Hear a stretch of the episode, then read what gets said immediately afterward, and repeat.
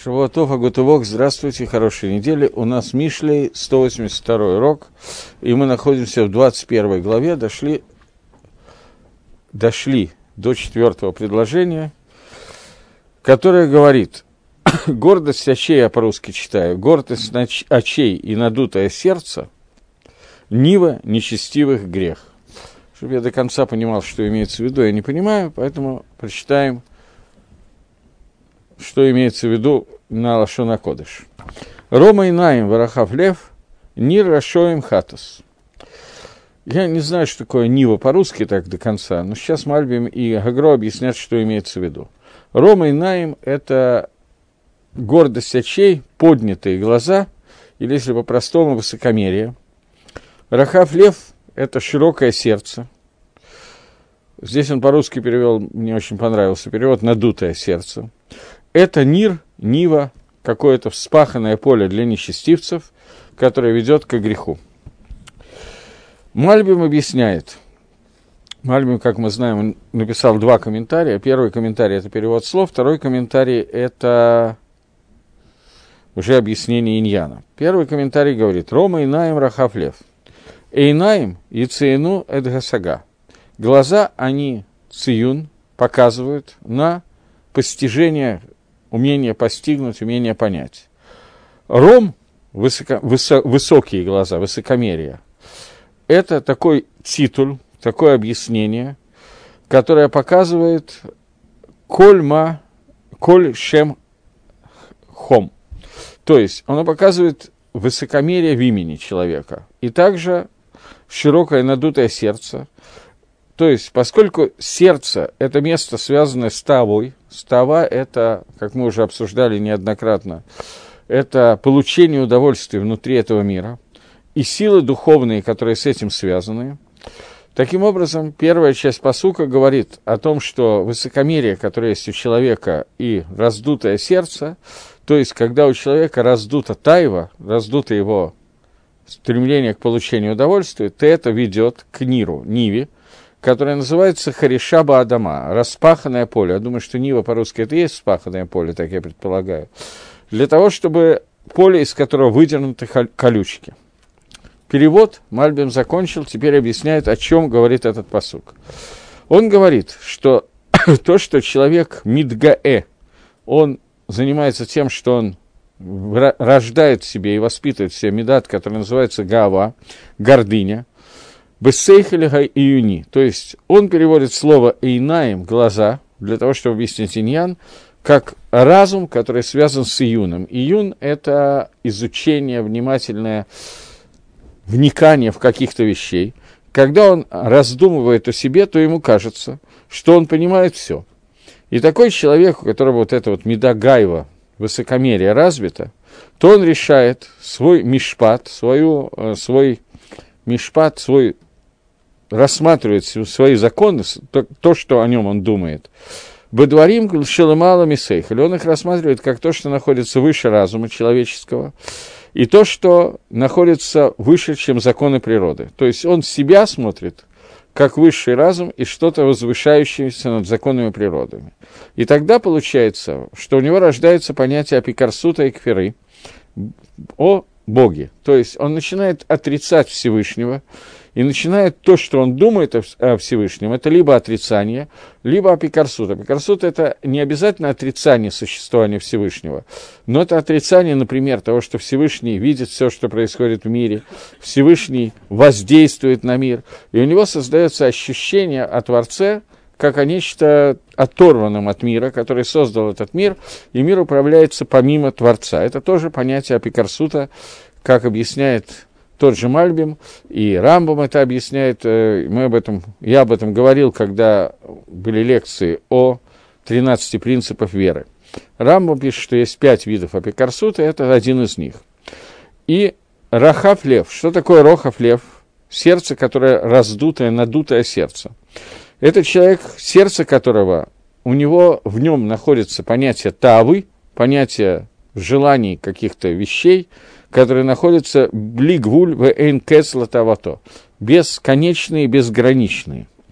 И две эти вещи, высокомерие и тавод, которые есть у человека, они являются прекрасной нивой, прекрасным, хорошо пропаханным полем для того, чтобы над, э, здесь выросли грехи, которые называются двумя словами. Первое слово от слова «раша» – нечестивец, и второе слово от слова «хет» – авейра – преступление. Таким образом, это нива, которая выращивает на себе два вида преступления, которые называются преступление рашаидства и преступление хатаидства. Объясняет Мальбим, что Нир – это то, что вот это вот Нива, это то, что нужно, на нем выполнена работа, которая по-русски, я не знаю, существительного, от, от глагола «пахать», пропаханное поле. Как?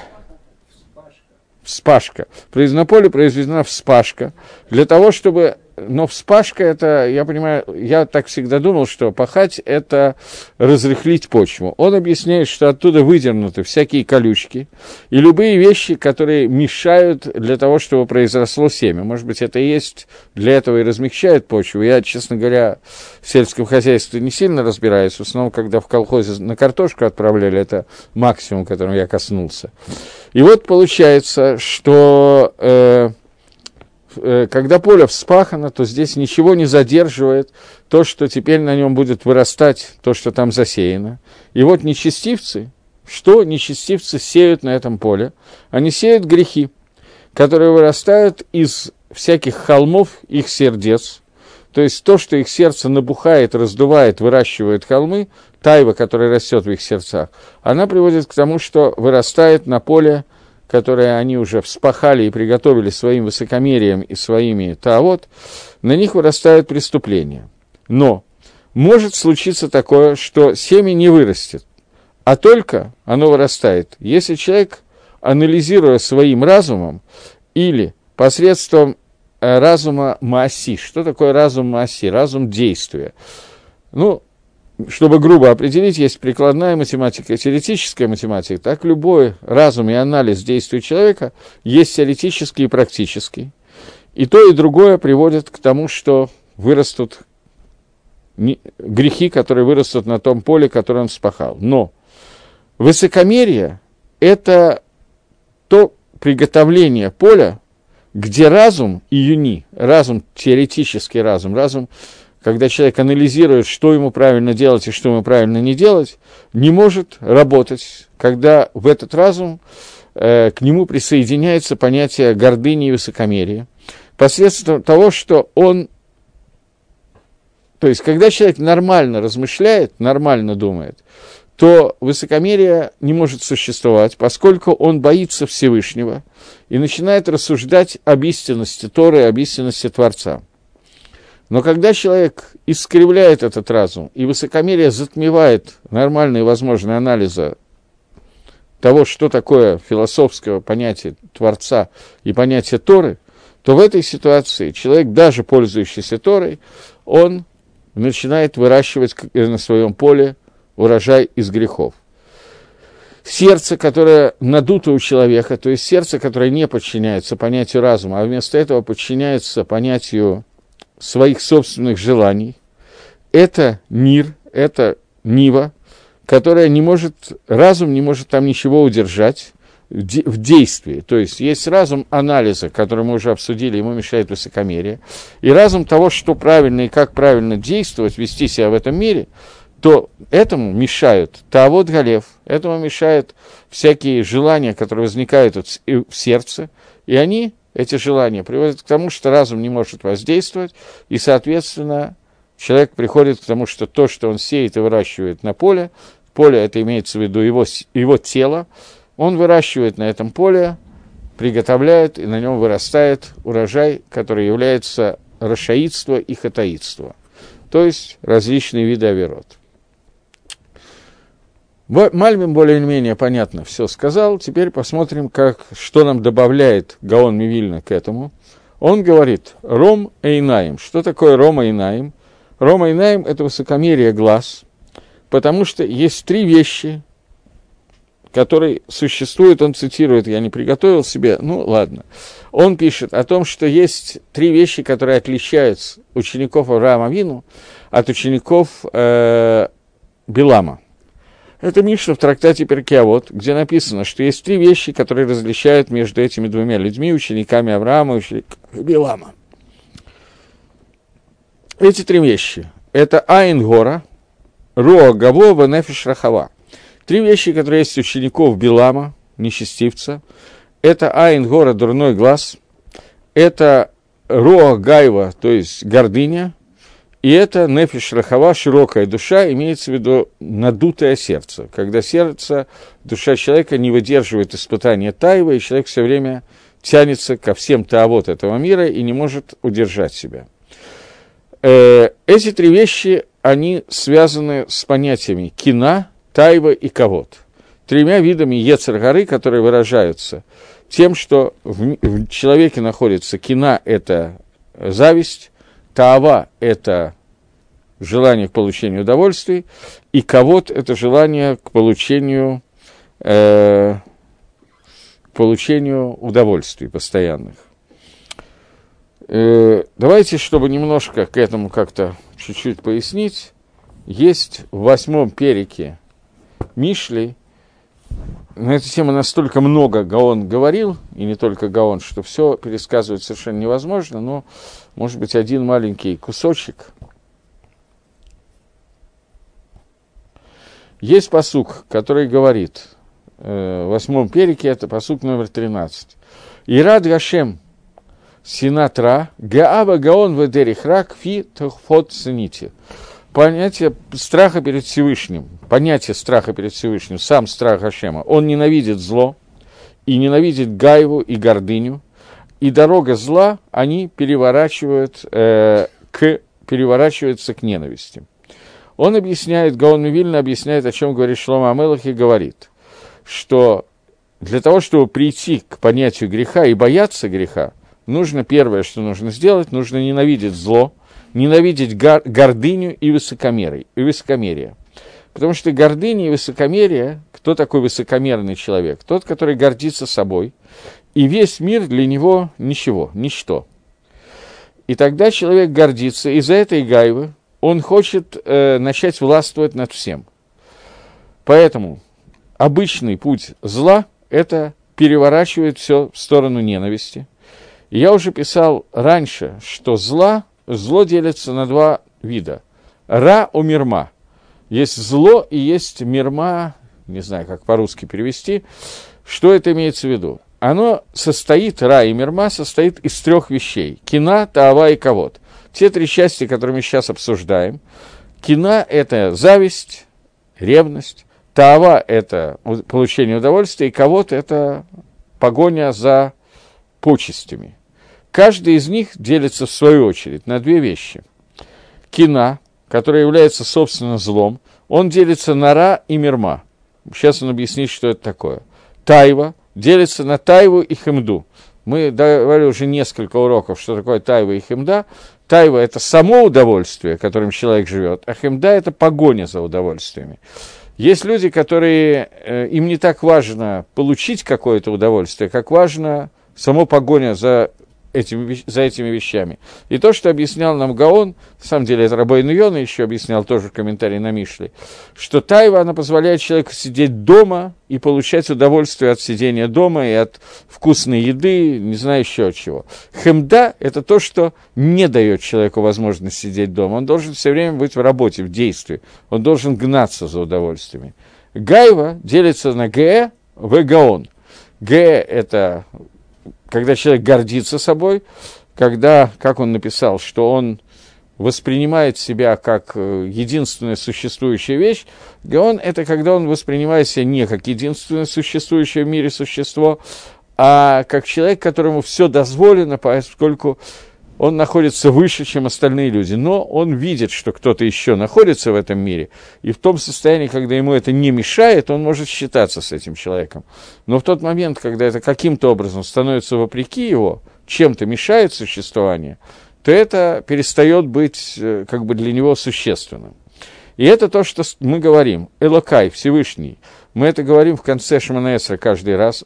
Сор лошани мира – останови мой язык, чтобы он не говорил «ра», это понятие ра, понятие простого зла, когда говорится про другого какая-то конкретная гадость, пожелание другому, чтобы он сдох или что-нибудь в таком духе. В Сифтей Медабер Мирма. Дальше мы продолжаем, когда кончаем Шманесра, и говорим, чтобы слова мои не выговорили вещь, которая называется Мирма. Что такое Мирма? Мирма – это когда внешне это выглядит как пожеланием чего-то, какой-то совет, который выглядит хорошим, на самом деле с какой-то вот таким вот путем криволинейным, он ведет к тому, чтобы пожелать человеку какое-то зло, но зло, которое злом не выглядит. Это понятие мирма. И Гаон в нескольких местах нам писал, что мирма зачастую значительно хуже и опаснее зла, потому что от зла тому, кому желают зла, довольно легко остерегаться иногда, но от мирмы, когда непонятно, чего от тебя хотят, остерегаться совершенно невозможно. Поэтому про Ра написано слово «лашон», а про мирма написано слово «сфатай». Лашон – это язык, сфатаем – это губы. И я уже писал, говорит он, а что это означает? Что есть внешнее и внутреннее изречение. Зло это, оно идет прямо изнутри. Мирма – это внешнее какое-то изречение, потому что внешне оно выглядит вполне приличным, а изнутри оно, хочет, оно кажется чем-то другого. И он продолжает и объясняет этот комментарий, э, этот кусочек молитвы и говорит, «Лим калалай навшите дом».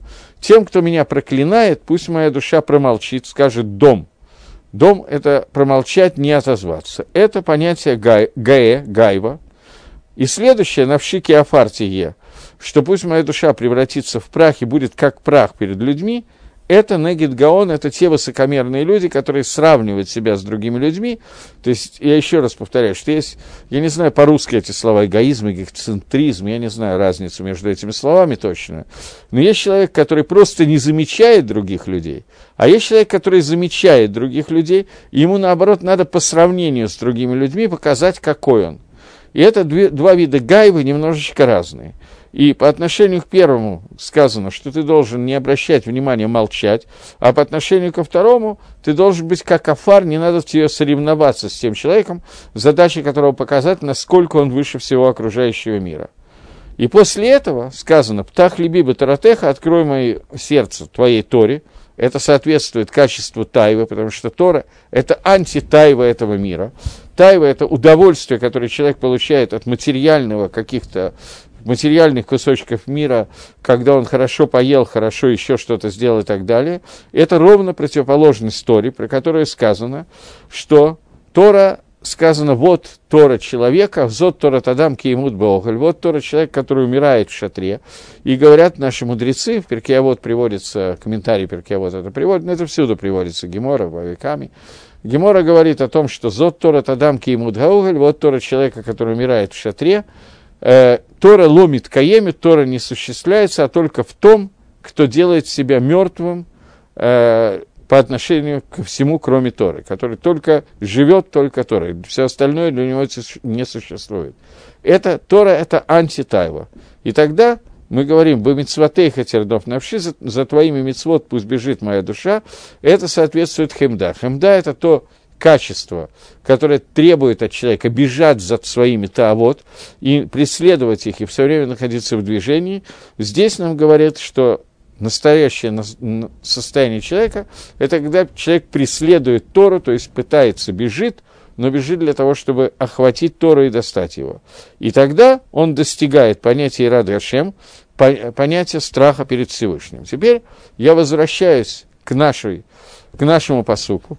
И мы читаем, что говорит Гаон, еще раз, что говорит Гаон. Он говорит, Рама и Наим, человек, который высокомерный, это человек, у которого раскрывается качество гордыни, в какой степени Гаава или Гаон, то есть либо высокомерие по отношению к другим, либо высокомерие просто, потому что других он вообще не замечает. Это Гаева и Кавод, это два вида Гавы, которые нам указали в прошлом посуке. Теперь он говорит, что три качества, отличающие Авраама Вину от Билама. И он не перечисляет сейчас качества, которые есть у Авраама Вину, потому что его волнует здесь сейчас качество Билама и как, с чем нам надо бороться, а не к чему нам надо стремиться в этом месте, волнует Шлома Амелах. Он говорит, что учеников Билама есть Айнгара, Рогва и Нефиш Рахава. То есть есть дурной глаз, есть душа, которая высокомерна, и есть душа, которая широка, то есть э, сердце, которое раздуто, надуто и так далее. Это кина, которая соответствует зависти по отношению к другим лю- людям, то есть определенный вид гайвы. Это тава.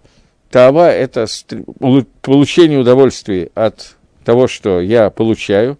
И есть кого-то, который связан со вторым видом гайвы, то есть гайва, которая кина и кого-то это очень похожие вещи, которые связаны с тем, что мне нужно, чтобы ко мне относились, чтобы мне уступили место в автобусе, я не знаю, что точно. И об этом сказано, что человек, который высокомерный, глаза которого подняты, у него есть рог гуа, он страдает вот от этой гайвы. Человек, у которого рахав лев, сердце увеличено, имеется в виду увеличение сердца, надутое сердце, то есть человек, который сердце отвечает за ощущение, человек требует себе получения удовольствия, ощущения этого мира. Этот человек, он мир Рашоим, он является человеком, который вспахал поле, и на этом поле вспахано оно для нечестивцев. Что имеется в виду? Говорит Гаон, что это связано с понятием айнгара и кина, дурной глаз и зависть. Э, слово «нир» Гаон объясняет два перуша, два перевода слова «нир». Первое – это хариш, так же, как объясняет Мальбим, спаханное поле. И спахано оно плохими мыслями человека, об этом идет речь. И второе объяснение, что, может быть, это связано со словом «нер», со словом «нир» от слова «нер». «Нер» – это свеча. Это то, что освещает, но освещает определенным светом. То есть человек, который пропахал свое поле, приготовил его, всю свою душу, все свое тело, для того, чтобы там постоянно был свет, отрицательный свет, свет, который называется свет кины, свет зависти по отношению к другим людям. И это так пропахать свое поле, так осветить свою жизнь, это то, что приходит, видите, что два перевода, но суть очень близкая. Просто вопрос, от какого слова происходит слово «нир», «нер» или «хариша» или пахать. Пахать или освещать. Так вот, обе, в обоих случаях это приносит, приводит в состояние хата, в состояние э, того, что человек грешит. То есть, это хет, это то состояние, которое выводит человека из этого мира, и он станет таким, что его больше не хватает в этом мире, его больше в этом мире нету. Он приводит его к смерти, к смерти из этого мира.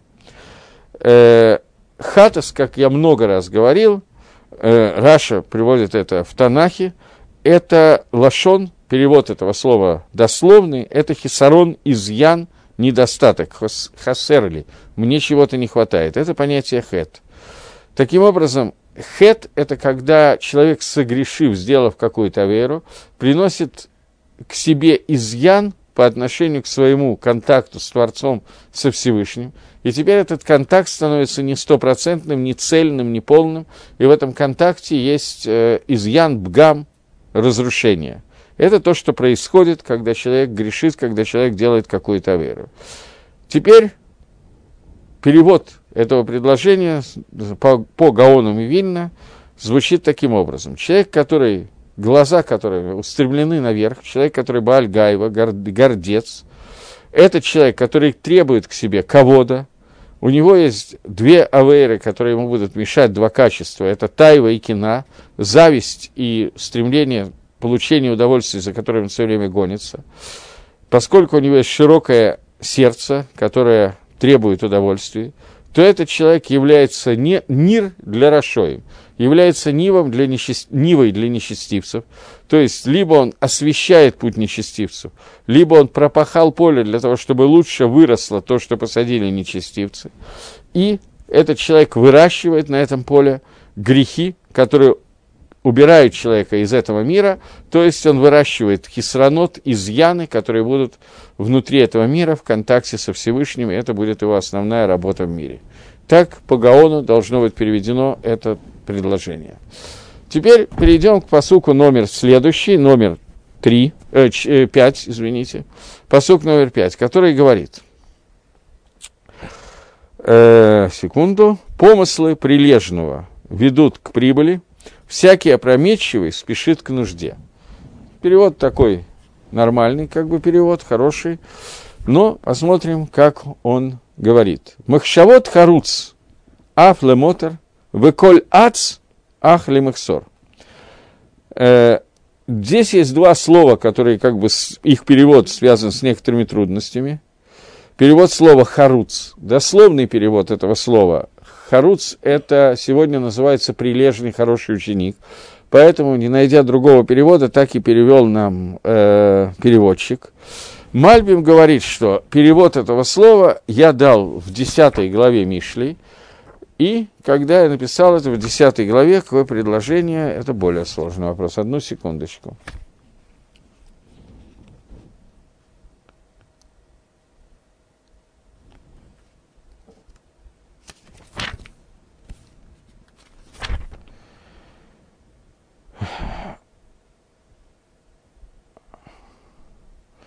Посук звучит так. Рош асекафра моя, яд харуцим таашир. Голова, она делает ложку, которая поднимает, какое-то поднятие, а рука харуцим, она приводит к богатству. Что такое харуцим, объясняет Мальбим в переводе слов, что харуцим – это зарезим, бамаасейхам, те, которые спешат в своих действиях. И это будет упомянуто в, один, э, в 13 главе еще раз – то есть понятие «зарис» – это антоним слову «ацлан». «Ацлан» – это лентяй, «харуц» – это, наоборот, понятие лентяя. Поэтому другого слова он не придумал и перевел переводчик словом «харуц» как «прилежный ученик», но дословный перевод – это не прилежность, а именно как тоже нет. Зарис – это именно спешка, то, что делается очень быстро. Но быстро – не-не-не-не. Суетливый – это человек, который суетится и начинает сразу делать много дел одновременно.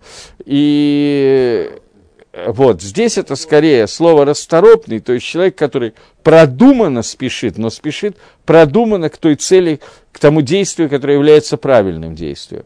Если вы помните, наверняка кто-то помнит, что вся книга Масилат Ишарим Рамхаля э, «Путь прямых людей», она основывается на Барайте Раби Пинхаса Бенгира, когда Раби Пинхас Бенгир пишет, какой путь человека, как ему надо отступать, от первой до следующей ступени и так далее, подниматься по ступенькам для того, чтобы прийти к совершенству, к душе, к святости. И он пишет, первая ступень – это Тора. Тора приводит к Згируту. Згирут – это аккуратность в том, чтобы следить за тем, чтобы ни в коем случае не сделать какого-то неправильного поступка и не нарушить что-то. Згирут приводит к Зарезуту. Зарезут – это и есть вот это понятие хариц, то есть это спешка в исполнении заповедей дела. Расторопность, расторопность, а? Не спешка, расторопность. Надо очень хорошо русский язык знать, чтобы понять разницу между спешкой и расторопностью. Я не настолько... Когда блох ловят, я знаю. Окей. Okay. Так вот, это расторопность, когда человек э, торопится, пусть будет так, но торопится именно в направлении к исполнению митцвот асе. Теперь, переведем то, что сказал Мальбим, пока только перевод, потом будем смотреть, как Мальбим объясняет предложение. Махшавод харуц, мысли человека, который харуц, расторопного человека, который спешит к исполнению, за, к исполнению чего-то позитивного, они всегда идут к мутор, к чему-то разрешенному к чему-то хорошему. Он перевел здесь к слову богатство, потому что мутор от слова йотер, больше, к тому, что что-то увеличивается. Но коль ац, человек, который называет ац, это всегда ведет, все, что он делает, ведет к максору, к недостаткам. Попытаемся понять, что такое ац. Мальбим переводит, в переводе слов он переводит, что ац – это человек, который спешит, э, вот именно спешит и торопит свой час – нажимает на часы. То есть спешка, которая спешка отрицательного вида. Я не знаю, как по-русски сказать, расторопность и спешка, поскольку я других слов не знаю, но и то, и другое не, не, не, невозможно одним словом перевести. Нужен толковый словарь, а не орфографический, чтобы переводить. Вот это два вида быстроты в действиях, только одна быстрота, направленная на заповеди Творца, а другая быстрота, направленная на глупости – Одна из них ведет к богатству, как дословно перевод, к тому, что больше, а другая ведет к изъянам, к недостаткам. Это дословный перевод. Теперь после того, как мы перевели, посмотрим, как Мальбим объясняет уже Пируш Гаиньян, то, как надо понять этот посуд. Потому что действительно всегда есть две вещи. Подобрать правильный перевод слов, и это очень тяжело сделать, почти невозможно. А вот понять, что имеется в виду, иногда значительно легче. Попробуем это сделать. Махшавот Харуц Ахламутар. Говорит Мальбим, Харуц – это человек, который зарис Бамаасав, который очень быстро делает свои действия, и тем не менее в условии понятия харицута входят мысли, размышления – и когда он советуется, чтобы не сделал какую-то вещь, которая э, идет в разрез правильности, но только он думает вначально, со, изначально обдумывает все возможности, которые могут быть, все стороны, которые могут выйти из его действия. И когда он делает это, то делает наиболее хорошим способом, наиболее близким к тому, чтобы получить искомый результат. Делает он очень быстро. Но до этого он на какую-то секунду, две, три, час, я не знаю, в зависимости от того, что происходит, он продумывает свои действия для того, чтобы делать быстро, но в нужном направлении. И несмотря на то, что когда он начинает думать, он медлит и не делает сразу же, тем не менее, он достигает постоянно больших результатов. Потому что посредством того, что он выбирает средства наиболее хорошие – для тахлита, для цели, но, точка, это человек, которого мы называем харуц или зарис. Но человек, который ац, то есть он торопит постоянно время, это человек, который делает сразу же, без того, чтобы на секунду задуматься и продумать, что из этого получится. Он постоянно приходит к каким-то изъянам потому что его зарезут, его быстрота, его спешка, несмотря на то, что это хорошо в действии, она нехорошо, в, э, поскольку она не продумана. Что нужно немножечко задержаться, продумать изначально. И человек, который этого не делает, он приходит к отрицательному результату.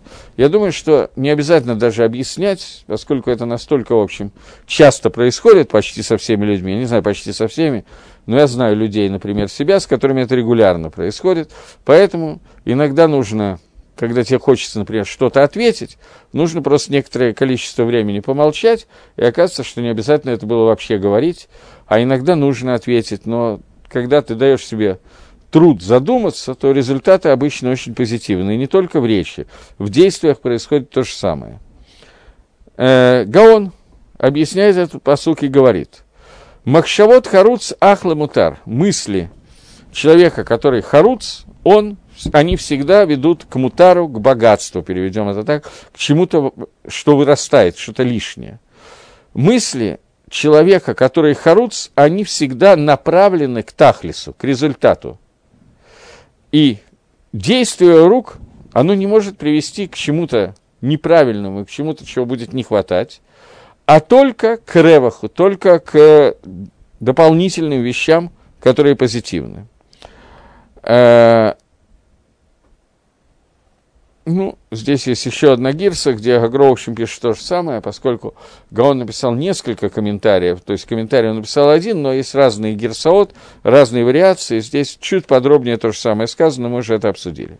А каждый человек, который ац, он ведет к махсору, к изъяну, к недостатку. Это человек, который не в галь, человек, который, вот позис, не в галь, я не знаю этого слова, который ну, не спешит, спешит это тоже не такое плохое слово, который делает непродуманно, мгновенно, не задумываясь, не, не, не решив, а вот сразу же полуинстинктивно делает какие-то вещи. То есть человек, который не смотрит, что, что будет результатом его действия, что вырастет из его действия. И любое действие рук, оно, поскольку он не задумываясь проделал что-то, даже если руки сделали все правильно, но мозг об этом не, не задумался, то этот человек придет, приведет себя к Максору, приведет себя к изъяну. Пока Мальбим и Агро сказали одну и ту же вещь, и немножко странно, что Шлома Мелах хочет нас научить таким, в общем-то, примитивным вещам, что нужно... Бывают люди, которые вначале говорят, потом не думают. Бывают люди, которые вначале думают, а потом не говорят. А бывают люди, которые решают, и после того, как они приняли решение, ведут это решение в действие. И этот последний вид людей – это более позитивно. Это настолько примитивно, что это странно для Шламова Мелаха. Объясняет Гаон, что речь идет о Тойре. То есть, человек, который учит для какой-то цели, для того, чтобы у него осталось что-то из того, что он выучил, и ставить себе цель, для чего он учится. Только не подумайте, что поставил цель, это значит, чтобы он получил зарплату равина в синагоге номер 28. Нет, человек учится с конкретной целью знать Тору. И учит таким образом, чтобы у него что-то оставалось. Тогда это всегда, сколько бы он ни выучил, как бы он ни выучил, но это будет мутор, это будет вещь, которая остается у него – Потому что он все время возвращается и повторяет то, что он выучил. И поэтому он находит новый тамим, новый смысл в том, что он учил постоянно. И об этом сказано. Чему подобны Деврей Тора? Они подобны э, женской груди. Что из женской груди постоянно накапливается, а потом течет молоко. То есть там всегда есть то, чем можно питаться. И это Тора. Но ац человек, который учится в спешке, в такой поспешности, он собирает очень-очень много, набирает, но в результате все, что остается, это минус, потому что он теряет то, что он выучил, поскольку нет повторений, нет цели, нет конкретной какой-то задачи, поэтому в результате он находится вот в состоянии такой вот, вся его Тора вот такая вот. И поэтому Гаон говорит о том, что Шлома Амелах нас здесь учит тому, как правильно учить Тору, что надо собирать ее и оставлять ее так, чтобы она была понятна. Спешка при Торе не нужна, но зарезут при изучении Торы нужен. Быстрота для изучения Торы нужна – но быстрота, которая базируется на конкретной цели, и когда человек поэтапно выучивает какие-то вещи, повторяет, они у него остаются, и после этого двигается дальше, а не когда он сразу хватает все вокруг и теряет все с еще большей скоростью, чем все ухватил. Окей, это то, то, как Гаон учит этот кусочек. Таким образом, у нас есть двойной пшат. Первый пшат – это то, что человек должен вначале задуматься, потом выполнять те действия, которые он делает, и второй, то, как именно, по какому именно пути должен идти человек во время изучения Торы, для того, чтобы эта Тора стала, осталась у него, а не потерялась у него. Окей. Продолжает Шлома Мелах и говорит, опять же, я не все слова по-русски знаю, которые я сейчас читаю, стяжание сокровища лживым языком, пар, гонимый ветром, стяжатели ищут смерти. Ну, вот так вот он высказался. Теперь посмотрим, что написано на Лашон Кодыш. Он говорит, «Шот рашоем и гром кимаанула асот мишпат». Шот – это шедедим, это разбойники. Шедедеям – это пираты. Дословный перевод слова «шот» – это грабители, наверное, разбойники или грабители. Грабеж нечестив, нечестивцев он приводит к тому, что в результате это притянется к тому, чтобы над ними был сделан мишпат, над ними был сделан суд. Это похоже на русский перевод? Не знаю. Очень мало. Слово «смерть» он откуда-то взял. Ну, посмотрим, как объясняет э, Мальбим в начале, что имеется в виду. Во-первых, Мальбим – это э, в переводе, Мальбим ни одного слова здесь не переводит, потому что все слова понятны, они существуют, в общем, в одном варианте в современном языке. Он говорит, одну секундочку, я его потерял. Момент.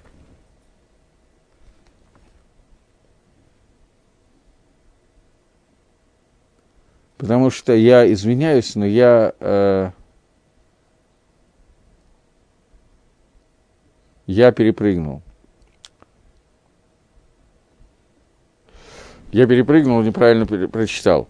Э, у нас предложение номер ВАВ звучит, я прочитал седьмое предложение вместо шестого.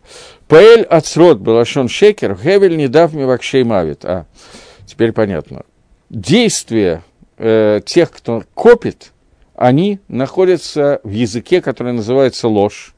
И Гевель, пустота, суета – которая выходит из тех, кто... Э, и, и Гевель, который, суета, которую они делают, они приводят к смерти. Я извиняюсь, я просто не то прочитал. В предложении. Теперь говорит э, Мальбим так, что э, здесь, те, кто собирают сокровища посредством лжи, те, кто набирает себе сокровища посредством лжи, то есть посредством, например, лжесвидетельства, или посредством подделки каких-то документов, или посредством э, подделки монет и тому подобное, несмотря на то, что они набирают себе большое богатство посредством этого, все это богатство является суета, гевель, суета, само по себе, потому что в этих отсрот, в этом богатстве ничего не находится. И это не дав, то есть он временный и не может существовать, потому что Тидефен Рух, его развеет ветер.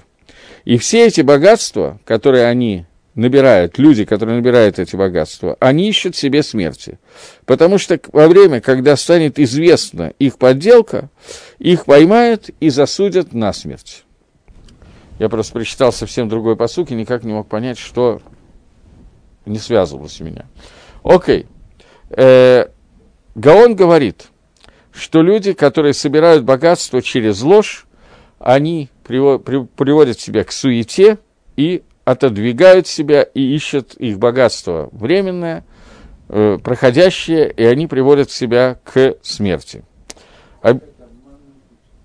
Копят обманным путем. Мошенничество, по-нашему. Окей. В Уголовном кодексе были отдельные статьи за воровство, грабеж и мошенничество.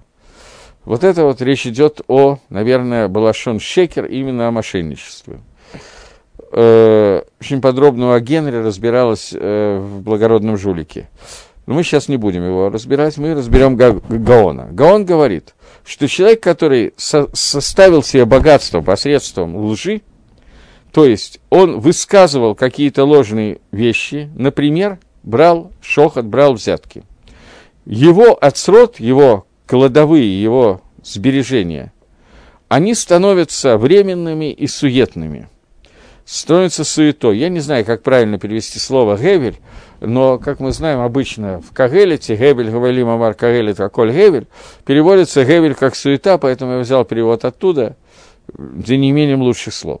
Что не останется у него в руке ничего, и он будет считаться, засчитываться. Что? Это очень сложно. То, и он будет засчитываться перечисляться между людей, которые ищут смерть. Как сказали, бараот навшела катла миздабет. Человек, у которого есть нефиш он продает себя на смерть. Все, а он, в принципе, на этом как бы кончается. И сам по себе пшат этого посука, он ну, я не знаю, простой он или непростой, я не могу точно сказать. Он говорит о том, что существует понятие, когда человек с помощью лжи достигает каких-то, если говорить на прямом уровне, на простом смысле, я не знаю, можно ли Мишли вообще читать на простом смысле, потому что очень трудно сказать, что Шлома Мелах хотел нас научить именно этим вещам, что человек, который набирает себе богатство путем обмана, то этот человек сам себе ищет смерти, а богатство его недолговечное.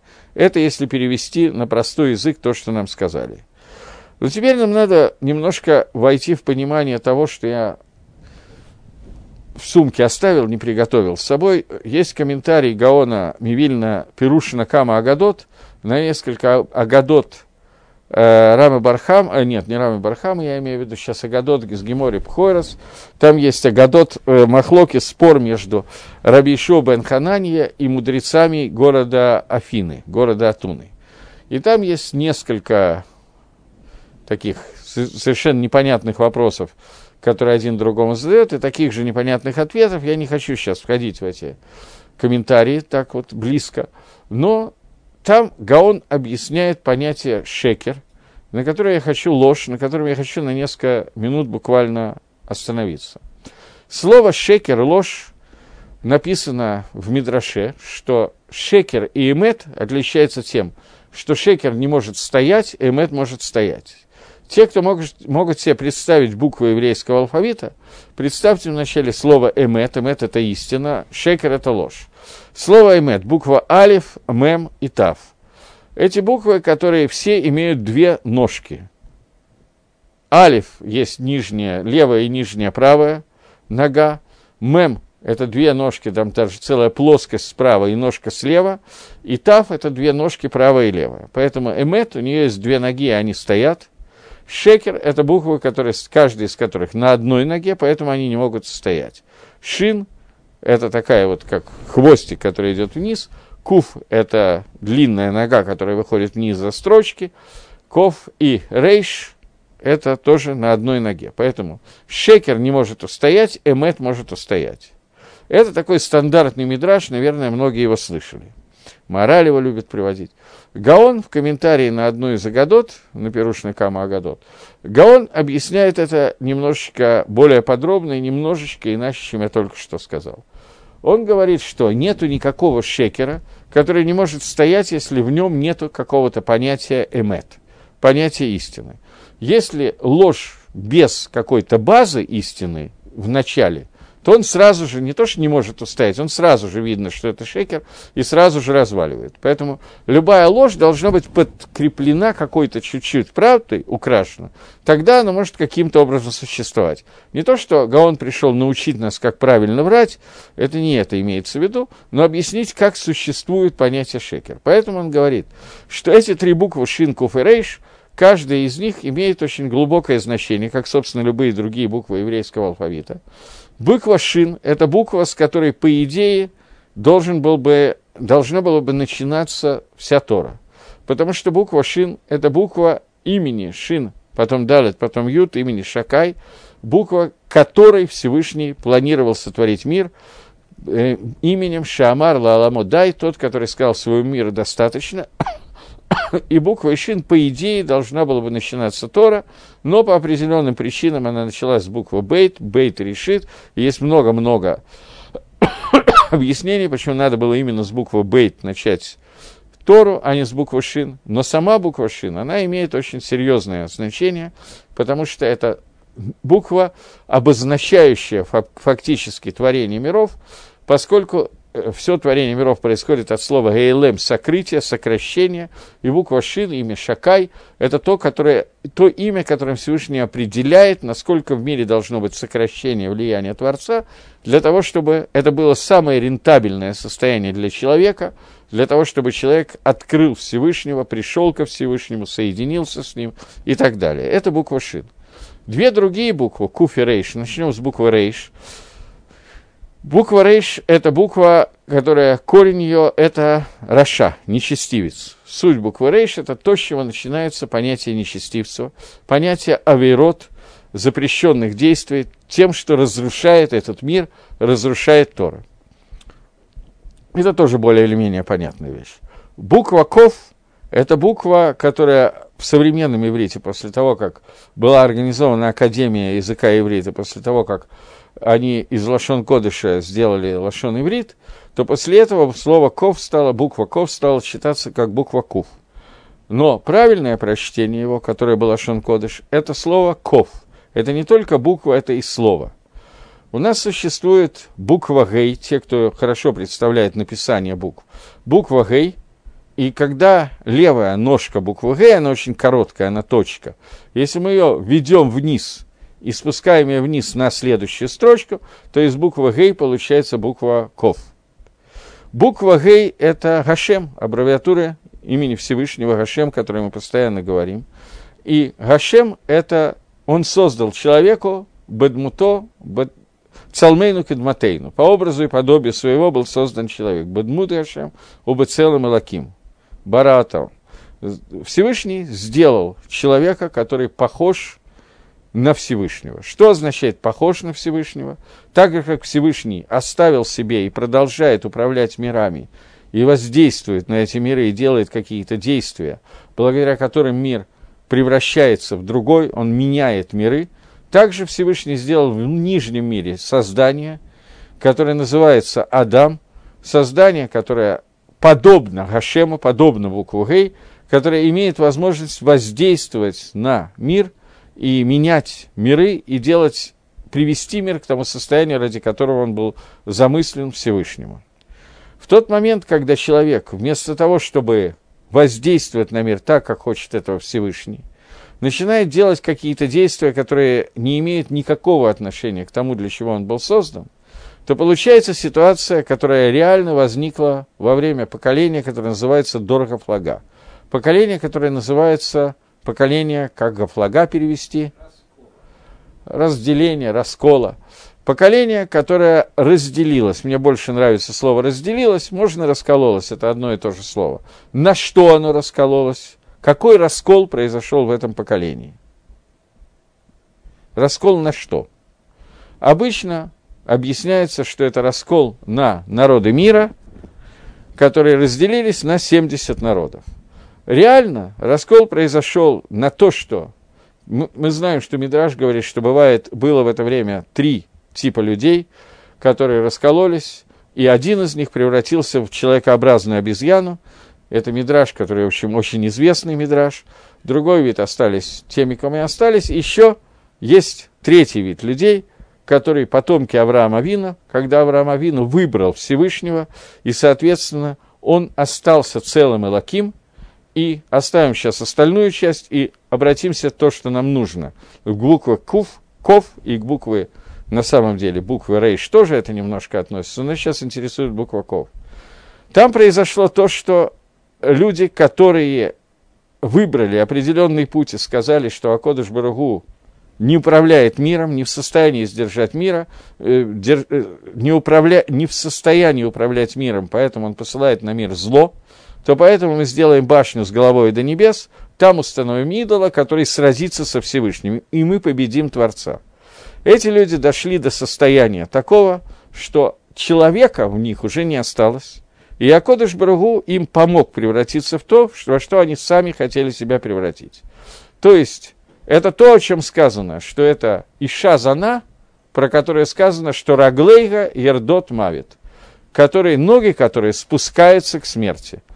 Буква Гей вытянулась в букву Ков – и этот человек превратился в кофа. Поэтому буква ков, ее правильное название кофа, не куф, обезьяна. Он превратился в обезьяну, которая, может быть, внешне напоминает человека, человекообразная обезьяна, даже очень приятные, некоторые из них там шимпанзе и так далее, можно с ними пообщаться, поиграться, они хорошо бананы чистят, можно посмеяться, когда наблюдаешь за ними в зоопарке, но целым Элаким оттуда исчез. Это стала буква Ков вместо буквы Гей.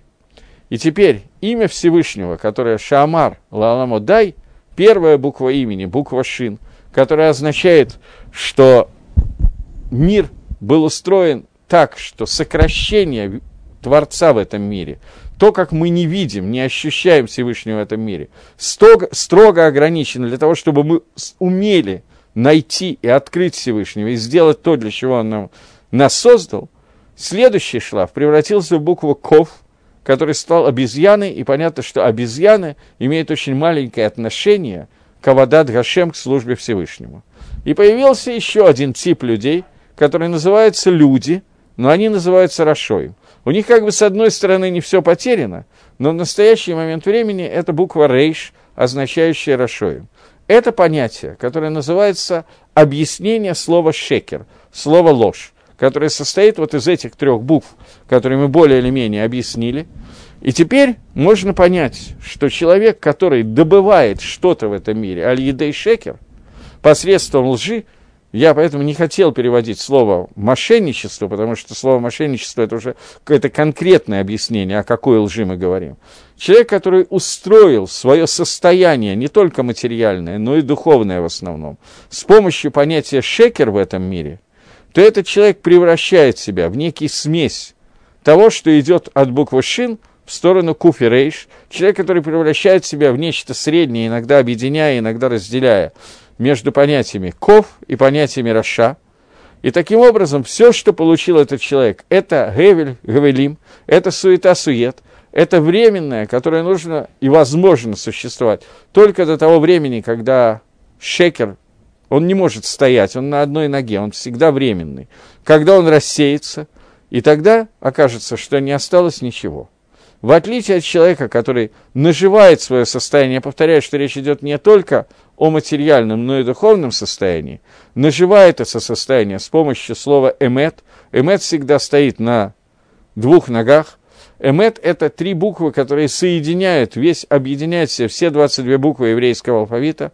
Алиф – это первая, Таф – это последняя, Мем – это средняя буква алфавита. Таким образом, Эмет соединяет все 22 буквами, 22 буквы, которыми Всевышний сотворил мир. И вот то, что сделано с помощью Эмет, то, что мы достигли с помощью Эмет, это то, что останется навсегда, это то, с чем мы кончаем Митсу Криат Шма, тех, что читают Шма, когда мы говорим «Гашем Элокейхам Эмет». Всевышний наш, наш Бог Эмет. Таким образом, мы прошли и шестой посук тоже, и попытаемся прочитать посук номер семь, который говорит такую вещь. Насилие нечестивых не сводит их самих, изводит их самих, потому что они отвергли правосудие.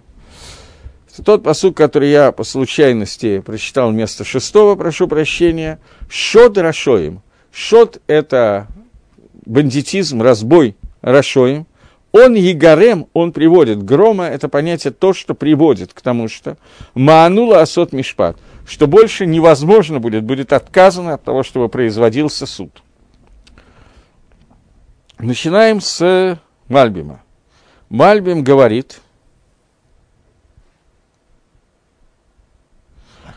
Мальбим говорит, Шот Рашоим и гром мы уже, уже сказано, что Мигурат Раша Етво Твоэну.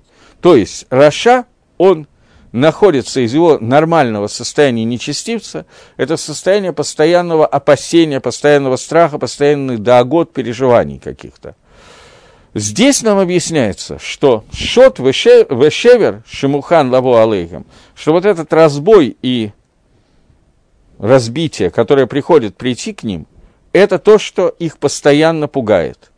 Потому что сердца их, они сообщают им, что то, что они сделали в будущее, придет к ним. Поэтому из-за того, что они отказывались произвести вещь, которая называется мишпат, произвести какую-то вещь, которая называется судом, и их существование – это шот в арецах, это разбой и убийство, поэтому они опасаются, что меда кинегет меда, с ними произойдет то же самое по правилу мера за мера. И можно сказать, что это относится к тому, что написано раньше, говорит Мальбим. А именно, что те, кто нажили свое богатство через шекер, это богатство является временным и суетой, и оно приводит к понятию смерть, что посредством этому то, что они наворовали таким способом, это придет к разбою, и они об него споткнутся, об это богатство. И шот – это Ильян Шодет, это Ильян, это перевод этого слова – это разбойник, вор, бандит. Не, не вор, а именно бандит. То, что они воровали, они этого боятся, поскольку они знают, что та авейра, которую они сделали, она приведет к тому, что эта же авейра будет сделана с ними. Это короткий комментарий Мальбима.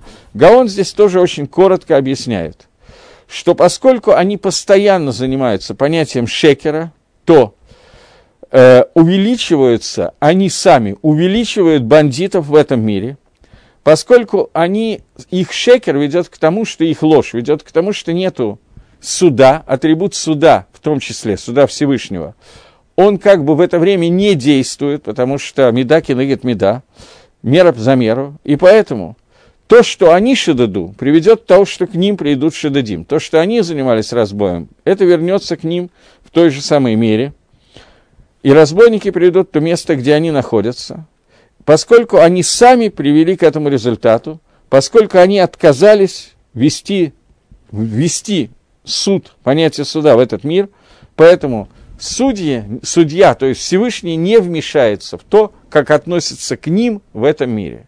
Поэтому по комментарию Гаона здесь работает принцип «меда кинегет меда, мера за меру».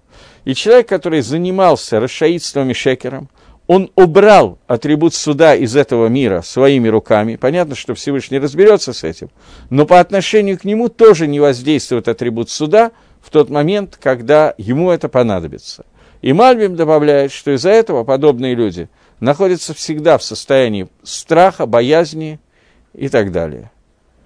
Вот, таким образом мы закончили седьмой посук, и в следующий раз, без Радашем, мы начнем с посука номер хет, номер восемь. Всего доброго, до новых встреч в эфире.